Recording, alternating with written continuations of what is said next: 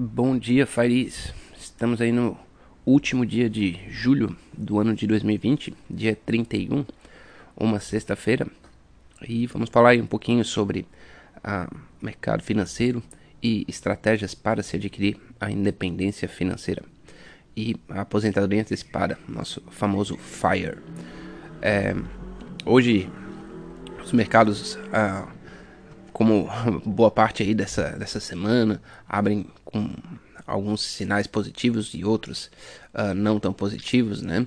Uh, basicamente, a Ásia é, fechou uh, em baixa, exceto por Xangai, né? É, a Xangai é uma importante bolsa da China que vem subindo fortemente e como as coisas são um pouco opacas uh, na, na, China de modo geral e, e, no mercado financeiro de modo particular, uh, as pessoas não, não, não tomam isso muito em consideração, né? porque uh, boa parte das grandes empresas uh, chinesas tem alguma forma uh, de, de, participação do governo e tudo mais.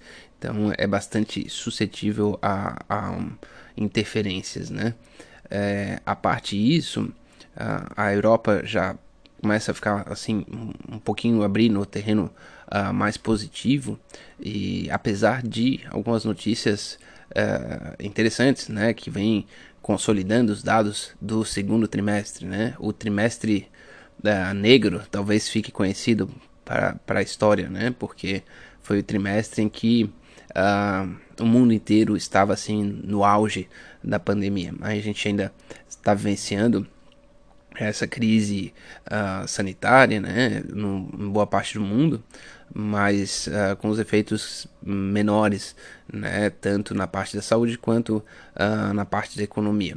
Então, a, a França é, re registrou uma queda de 13,8% do PIB no, no segundo trimestre, e, e a União Europeia como um todo registrou uma queda de 15% né, do PIB né, como um todo.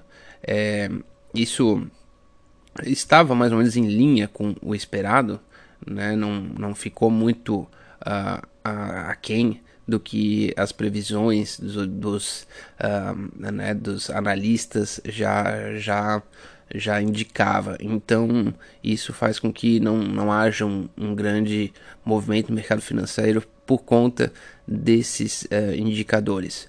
É, existe um grande, um grande driver, né? um, um fator que está puxando assim o, o mercado financeiro foi que as, as big techs, de forma geral, apresentaram um, um, um resultado muito robusto uh, no, nos Estados Unidos, né? E isso é, foi é, o mercado está vendo com bastante otimismo, né?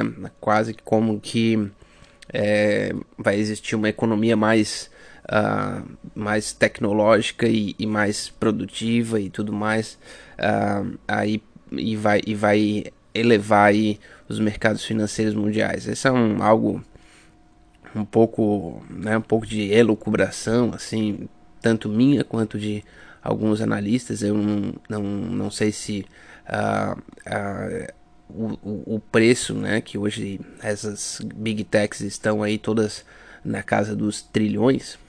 É, uma ou duas companhias dessas são maior do que todo o mercado financeiro brasileiro, para a gente ter uma ideia. É, isso vai se traduzir é, em, em, ganhos né, de escala e produtividade no, no longo prazo. Né? É, até o momento tem, tem se provado verdadeiro. Né? O Google, por exemplo, é, teve um, um, um pequeno. É, é, não, não, não cresceu né, a, a, o, o lucro dele, mas foi a primeira vez que isso aconteceu em 16 anos né? Então é, vem crescendo e crescendo fortemente uh, por bastante tempo, né? Uh, as outras empresas, a Amazon também surpreendeu, né? Uh, o mundo aí com o volume de vendas e, e faturamento e tudo mais. E é uma gigante que também vem crescendo aí já há mais de década e com, com taxas muito expressivas, né? É, a, gente fala que se continuar crescendo assim, é, vai dominar o mundo, mas praticamente já dominou, né? É, e, e, ainda tem naturalmente mais espaço uh, para que isso aconteça. Resumindo, o mercado financeiro hoje começa aí com um viés meio neutro, não, não sabe muito bem como é que vai uh, como é que vai terminar o dia, uh, mas uh, não deve ser de grandes surpresas, né? Não, por enquanto não tem nada que motive nem uma grande alta e nem uma grande baixa na, no mercado como um todo. É, com relação à, à, independência financeira, eu gostaria de falar um pouco sobre a regra dos 4%.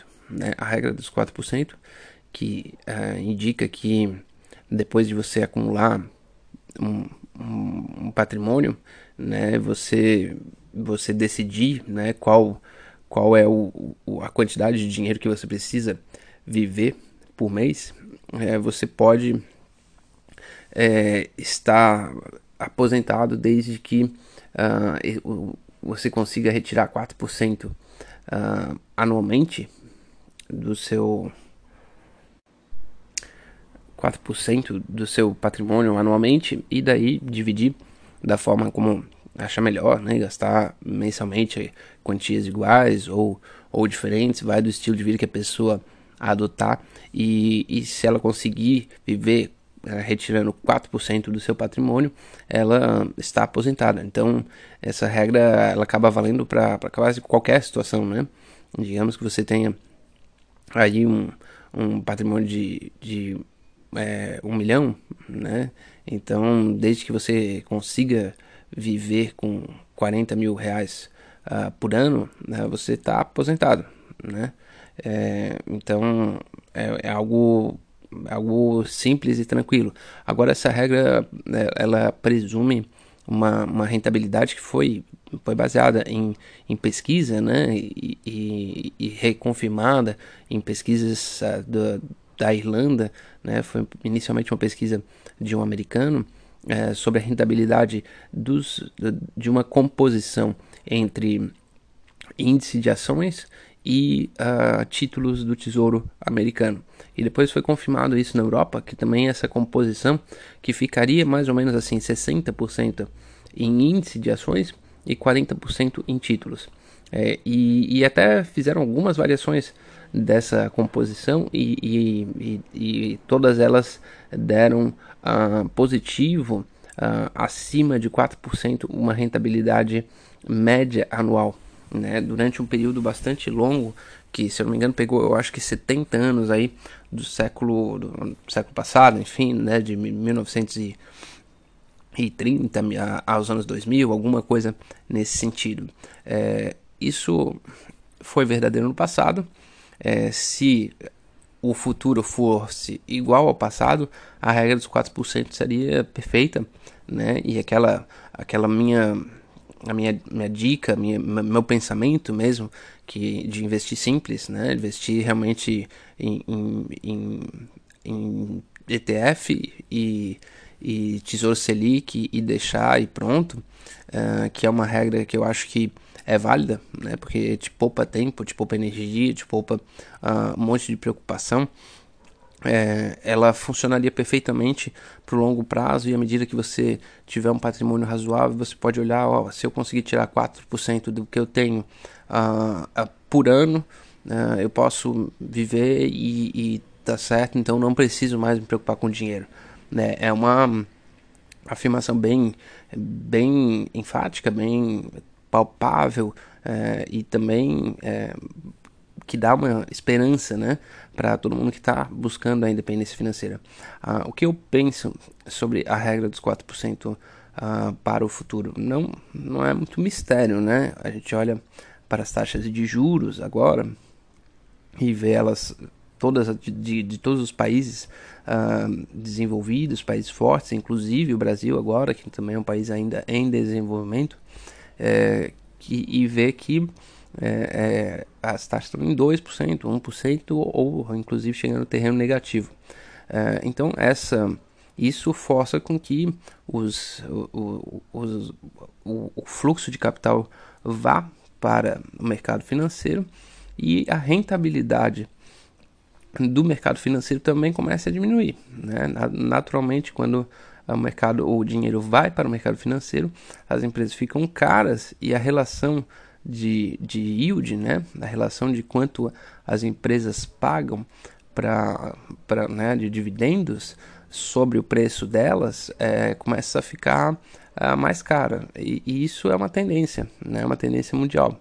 É, e eu, eu acredito que a tecnologia e a demografia fazem com que essa tendência seja uma tendência é, é, de, de, de, longo prazo. Então, é, resumindo, acho que a regra dos 4% é algo interessante para se ter em mente, mas é, para garantir mesmo, acho que é, esse percentual aí teria que ser reduzido aí. É, se eu fosse chutar um número, né, sem fazer cálculo nem nada, uh, eu diria que uma regra dos 2,5% é, seria uma regra bem segura. Mas naturalmente isso faz com que você tenha que ter um patrimônio muito maior, o seu tempo para acumulação seja maior também, mas uh, dá uma certa tranquilidade uh, com relação a esses novos patamares de, de juros e novos patamares de rentabilidade de investimento.